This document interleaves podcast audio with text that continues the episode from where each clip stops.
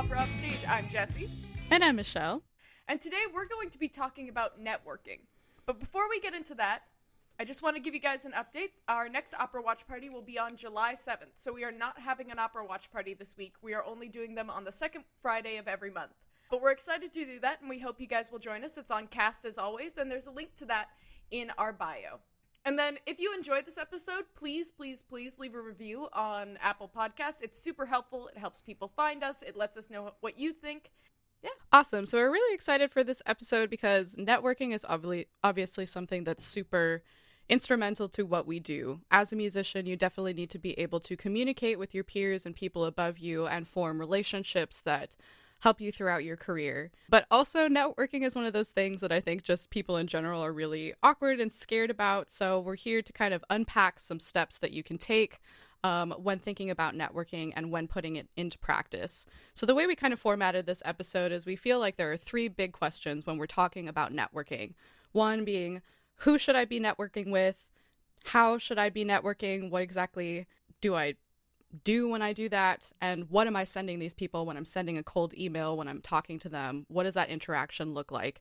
And perhaps the most important key feature is the follow up. So once I've networked, once I've sent that cold email and I've talked to them, how do I maintain that relationship? And we're excited today because we actually have a third host with us. So here to join us today, we have Connor Whalen. He's a conductor based in Boston. So welcome, Connor. Hi. Hi, thanks for having me. Yeah, we're excited to have you on. So, can you tell us just a little bit more about yourself in general? Yeah, I did my undergrad in music at Murray State University. After school at Murray State, I decided that I wanted to pursue professional conducting, so I, I went to the Boston Conservatory at Berklee here in Boston for my master's. And there I found my passion mainly to be specifically in opera conducting, working with orchestra and singers. And I'm just, I was so intrigued by the whole rehearsal process that that's kind of what's driven me through conducting. Um, I've spent time last summer um, being one of the assistant conductors at Opera Neo, working on Eugene Onegin and Cenerentola, which was a blast. And then I've done, gosh, like six or seven other operas at BOCO and in Boston. Yeah. Awesome. We love to hear it. Awesome. Well, we're excited to have you on because part of the reason we brought Connor on is because, geez, when I think about networking and when I think about networking skills, Connor is basically the first person to come to mind. So we're excited to hear some of the input that he has. Yeah. So as we get into networking, we really can't stress enough how important it is to network. I mean, I think half of having a career in music is building those connections and fostering those relationships with people who, you know, you just find interesting and who are in a career field or related career fields with you, hopefully, you know, helping each other out along the way. So, what would you say networking is kind of like? Like how would you go about thinking of about networking as a whole? Yeah, networking as a whole. I mean, yeah, I mean, you said it well. It's it's the epitome of really any field. The people who are at the top of their game are not only the top performers, but they're also the people that everyone enjoys being around.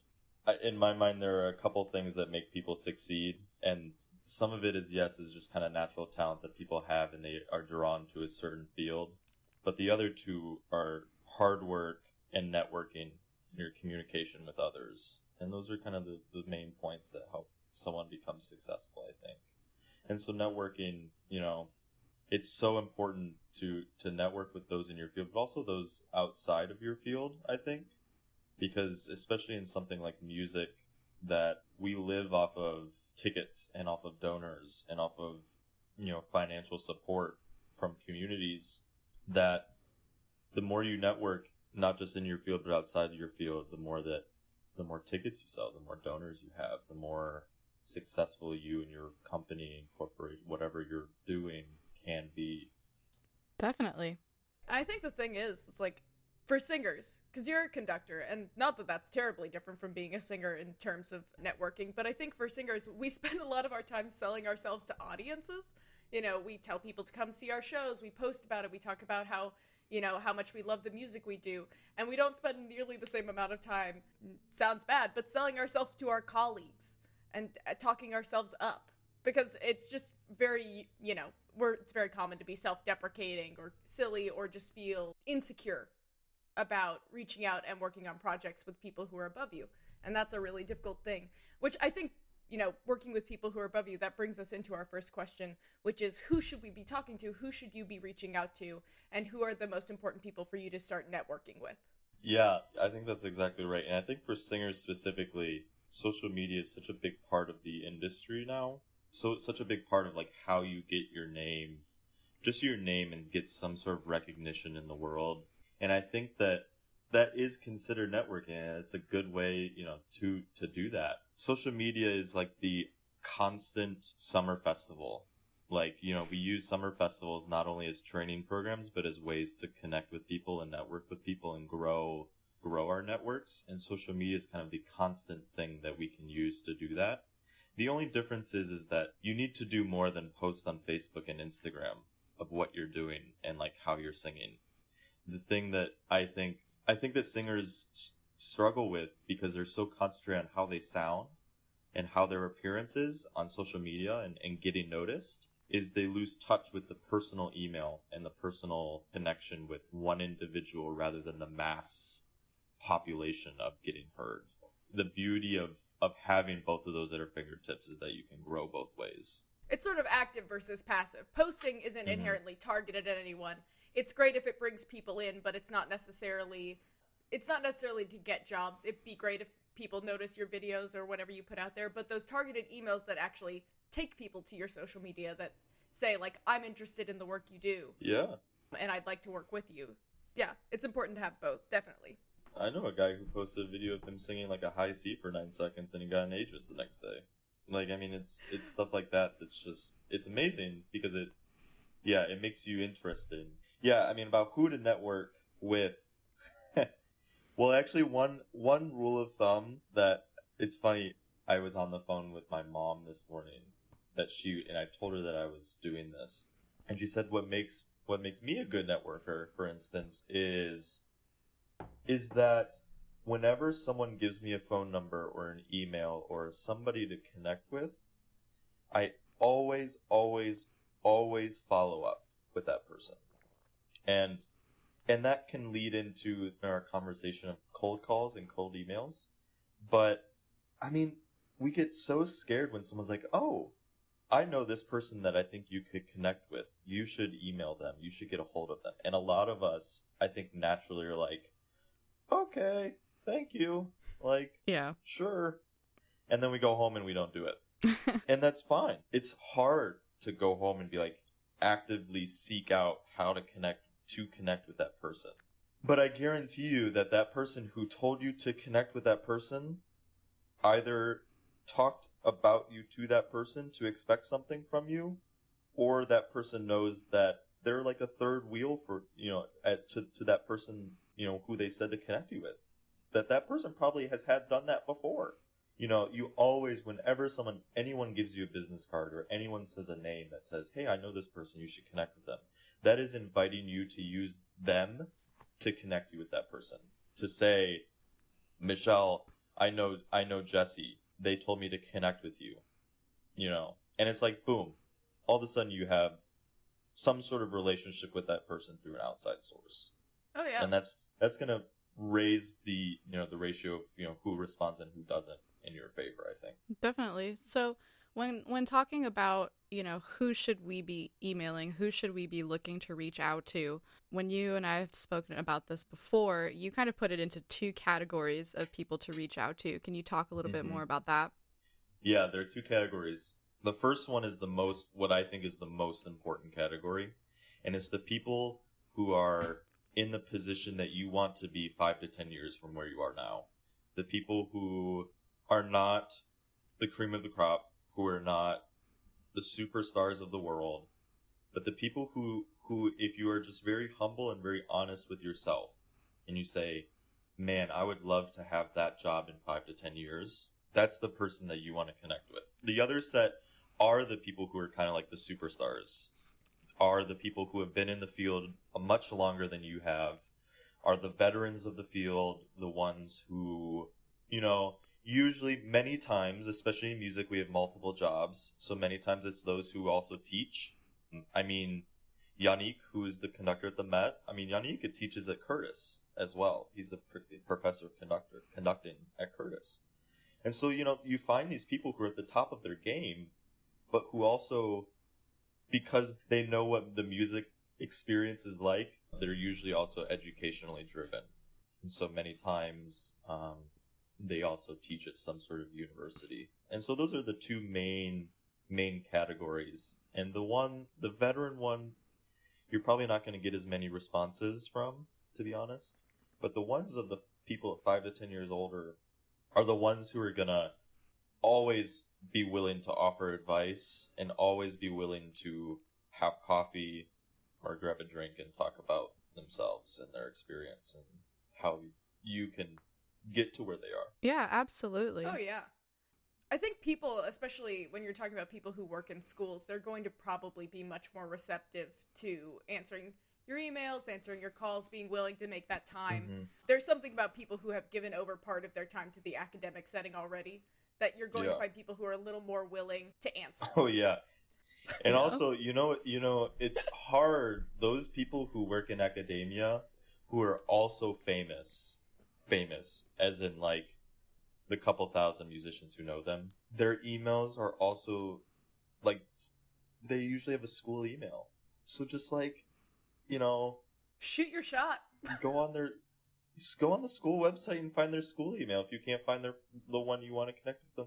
I've done that so many times. I was like, and I've told, I've said it in my cold emails. I'm like, I couldn't find any other way to contact you, but I was able to find your school email. oh my gosh. They're almost always available. And like I said, I think a lot of those people are pretty willing as long as you're polite Yeah. to reach out and respond to you. Yeah. Even if they respond to say, like, I can't make the time right now.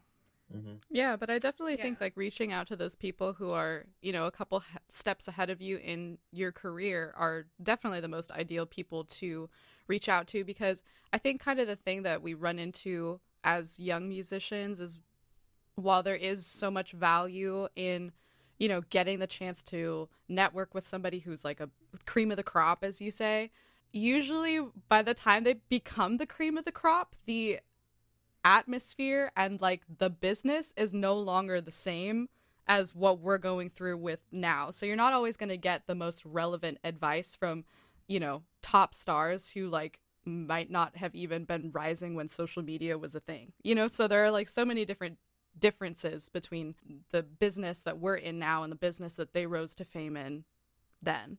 Yeah. So Yeah. being able to talk to people who have been in basically the same business or a much more similar business and have taken the steps that you want and that are more attainable to where you're at right now is definitely the ultimate type of person to be talking to. And also the the cream of the crop people. There are many of them that uh just kind of were found and were lucky Yeah, that don't definitely. Yeah. I think Joyce DiDonato is a great example of someone who who really worked a lot to get to where she was or where she is. Because I mean, she did the summer festival stuff. She did the apprentice programs. She, you know, she did kind of what is today's normal. Yeah. And but there are quite a few people who summer programs weren't even really a thing. You know. Yeah. And it's like you just got found by somebody. You were just really good and you got lucky, you know? So, yeah, that's a good point. I don't actually have a an answer to this one, but I think here's another just thing that I think about a lot as a singer in terms of the who do you reach out to. Obviously, we're going to reach out to other singers for their advice and their mentorship, but for us, it's also important to reach out for to people who are not just singers because singers rarely hold the power in a room. It takes a long time before a singer holds the power in any room. But that brings up an important point like some some of the best people I've gotten opportunities from were choral directors that I used to work for who will call you back in to do solo work after you graduate, things like that. So I I think for the audience that listens to this podcast, it's important to think about who specifically are singers. Do singers benefit from reaching out to? I actually think coaches are an underrated Oh, networking Yes. tool for singers because you almost all coaches you can actually still go and work with even if you're not a part of those opera houses and that is a great inroad and it teaches you a lot about what to expect you're much you find yourself on much better footing when you do get into those spaces yeah. Coaches and conductors are the people you want to connect with. Coaches and conductors are the ones that, yeah, like you said, I mean, until you're a huge name as a singer, coaches and conductors are the ones that can pull the strings to get you hired no matter what. There are many places where the coaches sit in on all the auditions because, like, oh, you know, there are some instances where the where the back office people just aren't musicians, but they run those apprentice programs and they run who gets hired and who doesn't. So they need people who know what they're talking about to also sit in the auditions. And and frequently, you know, conductors, we travel so much unless we have a home orchestra or a home opera house. We're music directors or, you know, whatever at multiple places. And so we won't be in those auditions. You know? And so Yeah. who who's this who's the who who are the people after us? And it's always the the rehearsal pianists and the coaches. People who know the voice and people who know how to train a voice. Yeah, definitely. I think singers rarely get work from singers, especially of your same voice type. So, really networking outside of your field in those related fields, coaches, conductors, directors, yada, yada, yada, is definitely more helpful, I think, than connecting with other singers sometimes. I was about to joke. I was about to say, I was like, yeah, I've profited very little from my friendship with Michelle. Me too. Only- That's not true, Michelle. You gave me one of my My- first jobs in singing. Oh my gosh. Well, we're we're all here to we're all here to help each other out, right? So, kind of aside from that 5 to 10 year person that we've been discussing, Connor, what's your opinion on reaching out to the the leader of these programs, of these orchestras, of these organizations? Because sometimes I think that there's some hesitation to reach out to those people because I think sometimes we automatically assume they're going to be too busy to answer us, but what have you found from your experience? Always reach out to the leaders of young artist programs. Always. Always. I think that actually, you know, the the leaders of the artistic directors and are actually probably easier to connect with than the people than like the singers that you want to connect with the most. Mainly because those people who run programs, half of their life is spent in their email box because of the amount of people they have to work with to run a program. Saying that a listener might think like, oh, well then my email's just going to get lost in the shuffle.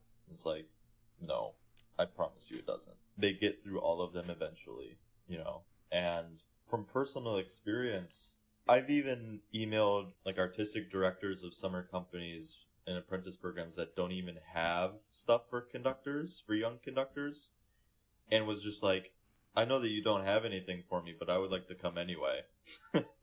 and and they responded they're like you know that's right we don't really have anything and you know since you know this was i would send these when i was in grad school. And they would say like you know you're you're still in grad school. You're a bit young for the for to be able to conduct um, at our company but send your resume. And it's like oh okay. No matter what be willing to to reach out and say are you willing i know you don't have this but are you willing to either create something or to you know consider me coming anyway or connect me to somebody who can help it's the same thing applies to grad schools the likelihood of you getting in and being recognized by a by a company is so much higher if you reach out to the leaders of the company because The only reason I ended up going to the university I did was because I already knew a student of uh, the teacher. So A, I knew the Mhm. teacher was great, and B, I had a connection with that teacher, and my friend also vouched for me, and so that teacher went to bat for me when it came down to funding. yeah Like, yeah you know, connections really are everything. Yeah. And, you know, I think that goes back to what networking is. Networking, the purpose of networking is not to get something out of it. It's kind of like investments. You're not investing into a stock or into funds for tomorrow. You're not investing into it to like buy a really nice car in a year.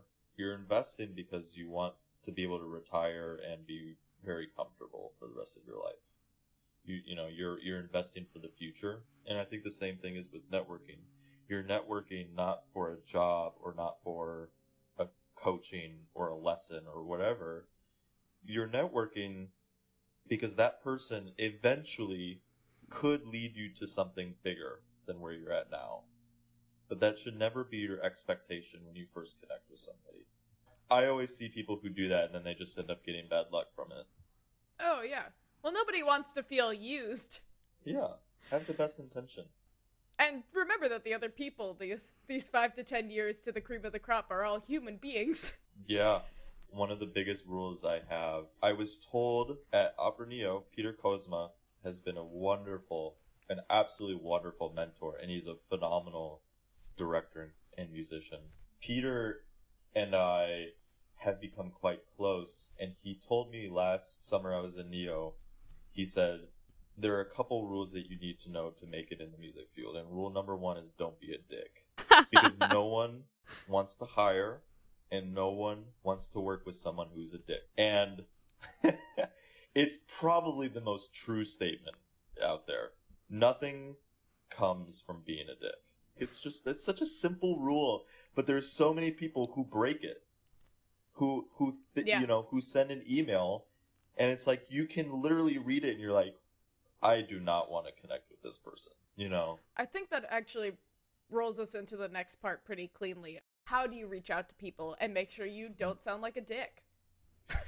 Yeah, so I don't as much anymore because I've been able to grow my network pretty well um, for the past couple years. But I used to take one day or one even one morning a week and dedicate that one morning to networking. It's it is hard to find the people that you want to connect with. Writing the email itself, you should be fully concentrated on that email and read every every sentence punctuation is a big thing. Don't do two exclamation points in a row oh my god, me. because it's it's true. It's true. I I actually know. learned that because then you you look back at it after you send it, and you're like, God, I look like a five year old writing this. Like what? Literally me in Um, every email I ever send, ever. I still send my mom important emails to proofread for me. So Yeah. It's always good to have somebody willing to read it because sometimes we honestly don't understand how we come off. Yeah, So if you have somebody who will proofread for you, always good, always great because they also catch your mistakes. yeah, yeah. But I mean, you know, I think Michelle and I have talked about this before. Never send, and this might be. I don't know if there might be people that disagree with this, but I I am a firm believer in this idea.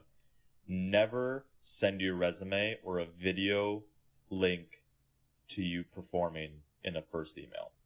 Never. Oh no. Never do it. They'll let you It know is- if they want anything. it is the worst idea possible because because they have no reason to email you back. You can email them a resume and all of a sudden it's like, okay, I get 20 of these a week or 50 of these a week. I'll just add it to my pile. Even then, the subtle way to do that is to just put your website in your signature. Because that's considered both professional and uh, unintrusive. If they want to see your videos, if they want to see your resume, you have this lovely website, Yeah. hopefully, to show them. And then the second point I make is that if and when they respond to your email and you've communicated a little bit, I always ask if they want to see my resume, if they haven't already asked me. You know, I'll just give you an example of a cold email. So I'll say, you know, hello, you know, blah, blah, blah. You know, I introduce myself, I introduce a little bit of my background, where I did my master's, what I'm doing now, and then I do like the the gloating of them. I say like, oh, I admire, you know, I do admire your work, and it's truthful. You never want to lie about it, but you say, you know, I really admire your work. I've been following what you've been doing at X place. You know, you, you're somebody that I really do look up to, and I think that you're you're a terrific artist, and you're somebody that I would really really enjoy connecting with. I think, and if you have any time in the near future, I would love to either meet you in person for a coffee. Obviously not now because of COVID, but I would love to to to have a phone conversation with you and, and just get some advice and hear your story and hear like the experiences that you've had and make it a, because everyone loves talking about themselves. Everyone loves telling people about because we're not all such a big deal where we can write a memoir, you know, that people actually want to read. So whenever we get the chance to tell people about our experiences and about, you know, how we've gotten to where we are, we always take advantage of it.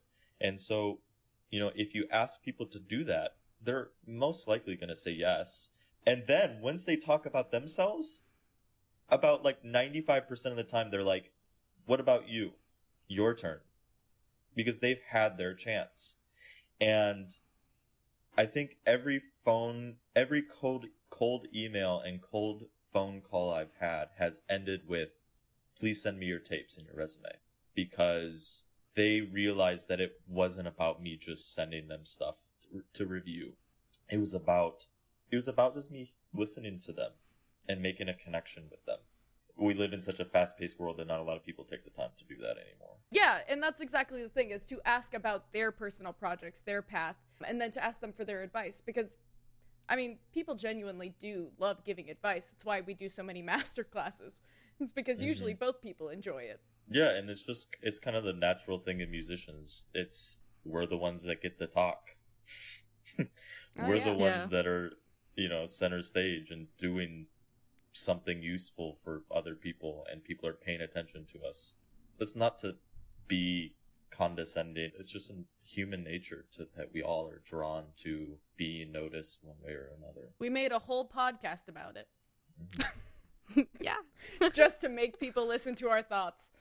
Um, um, but the nice thing is, is that even in quarantine, we're not really unable to do this because I, I agree with you in that the fact that like email is probably one of the best and easiest ways to reach out to people. It takes the time pressure off of anything. Nobody has to answer an email right away. It's Mhm. not like a phone call or anything else where people feel the need like I have to get back to these people. It's a it's a pretty unintrusive way to connect with people if you don't know them very well. Mm-hmm.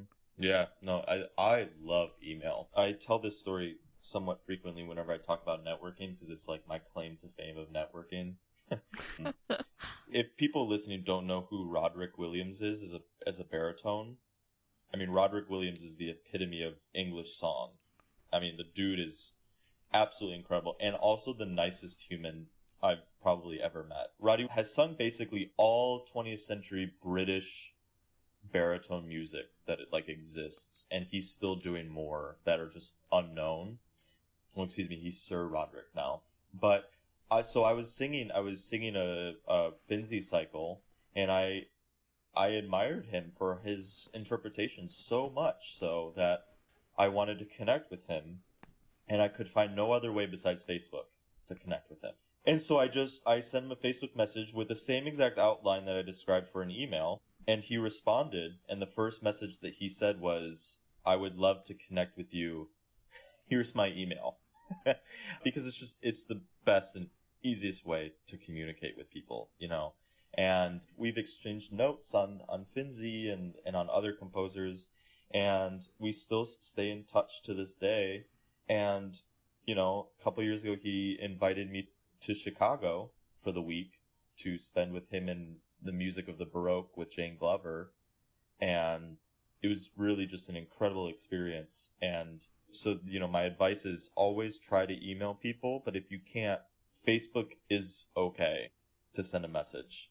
The only nervous Yeah. thing about Facebook is you can see if they've read it or not. and and I've sent many email or many I've sent a few Facebook messages where they've definitely have read it and they've never responded. But if I ever meet that person, I have something to tell them. I have something to say to them. I can Why say- didn't you like- respond to my Facebook message? Yeah, What the heck? I mean it's like it's like it's like Dwight Schrute sending Christmas cards to people he hasn't met before, and he's like, "Well, now I have something to talk to them about." Oh my god. Blessed. That's networking. That that's networking for you. Left Yeah. unread. Yeah. No, they're they're definitely I mean, I think that we all universally acknowledge that email is by far the most accessible and professional form of communication Mm-hmm. Online. So, yeah, whenever email is possible, obviously that should always be your first choice, but I guess in select circumstances uh you can message somebody on, over Facebook. But I think the important thing to note about what you said is that even when you're m- reaching out to somebody over social media, you still want to format it as if it were an email. Oh yeah. Oh yeah. yeah. Well, and let me say this: the nice thing about email is, uh, for the socially anxious among among all of us, the worst case scenario for an email is really one of two things: they for some reason don't see it, gets in the junk folder for some reason, whatever, or they ignore it. It would be difficult for you to write an email that is truly so bad that they remember that you wrote it. You'd have to you'd have to mess up on a scale that is unbelievable. So, well, I just would try like to say that that oh, that's true and and not. I mean, I remember terrible emails. That I've gotten. But do you do you remember exactly who sent them to you? Oh yeah. Oh yeah. I'm Just trying because- to help the socially awkward. and Connor's like, well- no. Pep talk 'em. Connor's like, no, no, I remember all of my worst emails. Yeah. Sorry, my go tip, ahead. My tip to those who are really nervous about cold emails is that that's the easiest part. Well, actually, this is not a very good tip. This is an awful tip. But so let me just let me use a story about this. So so someone came to me and was like, you know, you're you're a great networker. Like, how do you do it? Like, how do you just cold email people? And I was like, you know, you you just my mother has always told me that the answer is already no. And it's the same thing with emails. You already don't know the person. You already never talked to them. So if they don't respond to you, you're exactly where you were before you sent them an email. You're not connected. Who cares? But this person came to me and was like, How do you just network with people? How do you just contact them? And I was like, I looked them straight in the eye and said, Imagine when they respond and they want to meet you in person. If you're nervous about the email, imagine when they invite you. You think you're nervous about writing an email? You're sitting behind a screen, sister. Wait until you go, you know, have to meet them face to face. So the email should be the least of your worries. That's the easiest part. Especially music. Music's the easiest field of networking because we're all so weird. Oh yeah. We've all got the same weird niche interests. Yeah, so it's like you think that you're weird? Like imagine the person that you're about to meet, they're probably really fucked up somehow. Like who cares? like But I think you're right too when you were talking about reaching out about the Finzi. One of the best places to start is just talk about something that they're working on or they've worked on that you're also working on because there's Mhm. an endless amount of questions in the research we do for our pieces and it's just a great place to start. And from there you'll kind of get a hang on where to go from there. Yeah, once you've written one email, you've written all of them. The other thing that's really great about that is that when you ask a question to somebody, you give them a reason to write back to you. Mhm. There is an inherent I expect an answer in that. Not in a rude way, but the expectation that they should respond is important because if you just write saying, I love your work, that's just a fan email. Nobody has to answer that. But having a Yeah. question, I mean, that's conversation 101. If you want a conversation to keep going, ask questions. Yeah.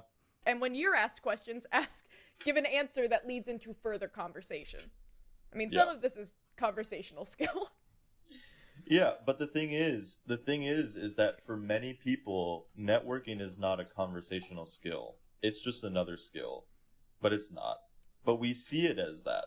We see it as like, I'm either a good networker or not. And I'm like, well, you're talking to me right now. That's all it is.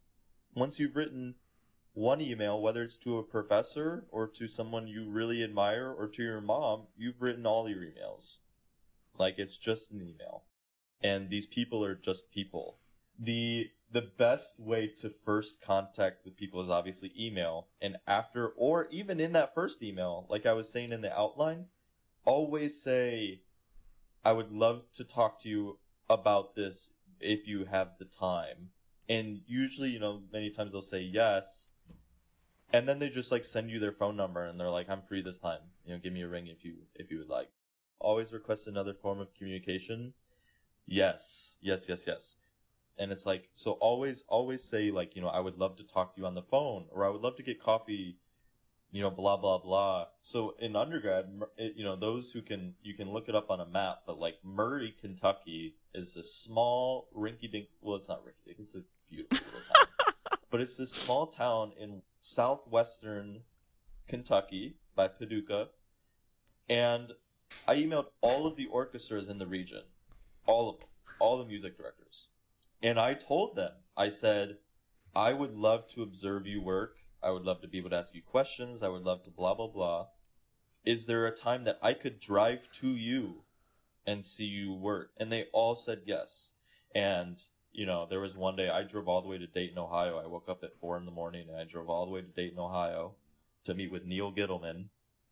And Neal hosted me all day and then took me to dinner after the concert. You know? And it's like, if you offer to set something up, people will usually respond. I think that's a big thing. people don't mind connecting with you and networking with you, but they don't want to be the ones that have to do the work for it. Yeah, nor should they, right? That's not Yeah. their responsibility if you're reaching out Yeah. to them. Yeah. I mean, taking on that is definitely uh, the best way to go about it. Yeah, no, that's a lot of really great advice. So I feel like to those who are listening who now feel like they know how to find the person they want to email and kind of how to craft that email and they're feeling pumped, I think it would be a huge mistake to not bring up one of the most important parts of networking is which is the follow-up, right? So once you've done all of the networking and sent that first email and maybe you've even corresponded with this person a couple times it's kind of all for nothing if you don't continue to follow up right? Because then you made a connection and then if you never talk to them again what was it all for you know? So networking without following up is just kind of useless. So do you have any suggestions on on the follow-up process connor? For us, networking are we're the ones that reach out. I'm pretty old fashioned and I keep a book of a list of contacts and their info and little like anecdotes that I've learned about them. I know that I said, you know, I can't go through a podcast without an like these an office reference. Like Michael Scott has a little like Rolo, Rolodex thingy of like the info cards. Though like I basically do that but in a notebook. And like he he was actually not the most idiotic person in the world when he came to networking. Michael Scott was actually a genius when it came to networking. Which I think is so funny. And I write down like when I last connected with them. And when I'm like on a train or commute cuz I I don't have a car so I just you know I have to take public transportation places. So if I'm on like you know the T in Boston or a bus or whatever, I I scroll through my emails and I'm I think of certain people. I'm like, I wonder when the last time I connected with that person was. And if I haven't connected with them in a while, I write it down and I remember to go back and email them. So for me, I think like twice, three times a year, you know, is good enough. I think because usually after you've corresponded with that person, this is also a good point when it comes to social media is when do you friend request or like do some, you know, whatever with that person after you've networked with someone new? Only after you've actually met the person, I think. Or called them. I think. I think it's okay to do it after you call them. Because you have like a 45 or an hour long phone call with them. So you, you know, why not? But yeah, I think I think 2 to 3 times a year is good. And in every email that you send to them, ask them what they're up to. Ask them what they're doing. Because for for Roddy, I mean Roddy was gonna perform pre COVID in Philadelphia and New York. And he said, I'll send you the dates and you should come down again and we should meet up again. And so though all these people that you network with always say like, you know, what are you I'm still in Boston, I'm still doing this, I'm still, you know, I'm I'm I have a show coming up. I'm you know assistant conducting three shows this season. It's great. Blah blah blah. For you know, and what are you up to? You know, I would love to meet up with you if you're in the area. You know, I you know I can take a train to you, whatever. You know, and so you always offer to say like, you know, if you're in the area, let me know, and um, and that's nice because they probably have a website or some sort of source that says when they have things like a calendar of events, but like it's always nice to ask them personally and say, what do you have? What's going on? You know, how's the family? How's this? I think that it's so important to be human with those people and say, you know, I hope that, you know, you, you're healthy and blah, blah, blah. And I think that the more human with you- you are with those, with those interactions, the more you can consider each other as colleagues rather than just some acquaintance on the street. Yeah. Music is also just, you know, being a working musician or a working conductor or anything, it's intensely lonely. We're constantly traveling and we don't always know people in the places we go to. And so having a friendly face to go and see, like whether they're coming to your city or you're going up to see them, that continuity is is actually really lovely and it makes it people more likely to reconnect with you anyway because sometimes people want to break from the people they're working with all day. Yeah, no, absolutely. Absolutely. And, you know, when you connect with those people, you get to meet more people if they're coming to your city and they're like, you know, I mean, Tom was, Tom Cooley again was singing the famous Messiah with the Boston Baroque. Tom came up to sing for that and we got lunch and he said, you should come. you should come by and like you know we can all go out afterwards. And unfortunately, I had I had gigs that night, so I couldn't do it. But like when you connect with those people after a few times and you continue to send those emails, the more invited you get to things, the more invitations you receive of we have an after party, we have a musicians get together at a bar tonight before the concert tomorrow, you know, blah, all this stuff. And all of a sudden you become invited to these things. You know, I Yeah. I've had a great privilege of meeting some really esteemed musicians just from being invited to a party from someone that I cold emailed. It's yeah, it's so easy. So I think you know, I think that bout covers the who, how, what, and the follow up for networking. And I think you know, if we were going to boil it down to a couple things, the who is both a couple of people at the top of your field, but also really importantly, the people who are five to ten years ahead of where you are. And you can connect to those people either by setting aside some time to find them, or also reach out to people you already know who may already have those contacts. The how? Email. Email's always, always a great place to start be kind, be a person, don't be a dick. Ask questions about them and try to get a conversation going. And as the what? Don't put in your resume or your videos. Not right off the bat. They'll usually ask, and if they don't, somewhere along the way you can ask them if they want to see them.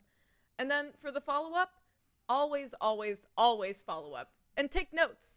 You know, some of these people you're not going to be in constant contact with. You may not remember the details of your conversation five months down the line. So it's really important to just jot down a couple things so that when you come back and talk to them again, you have something to talk about and it makes it seem like you aren't just just cold calling. And now, right now, this time is the perfect time to do so. There has never been better access to some of these people because we're all kind of on hold at this moment. The music world, in many ways, is unfortunately on hold.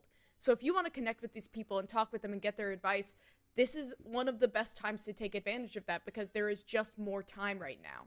So awesome. Thank you so much to Connor for joining us. Uh, you had so many great points and a lot of good things for us to think about, both as singers and musicians as a whole. If you want to follow Connor, you can follow him on Instagram at Connor underscore Whalen Conductor. There's a link to it in our episode bio. But thanks so much for joining us, guys. If you don't already, you can follow us at Opera Offstage, both on Facebook and Instagram, or check out our website for some exclusive content. That's opera offstage.com. And we'll see you next time, guys. Bye. Bye!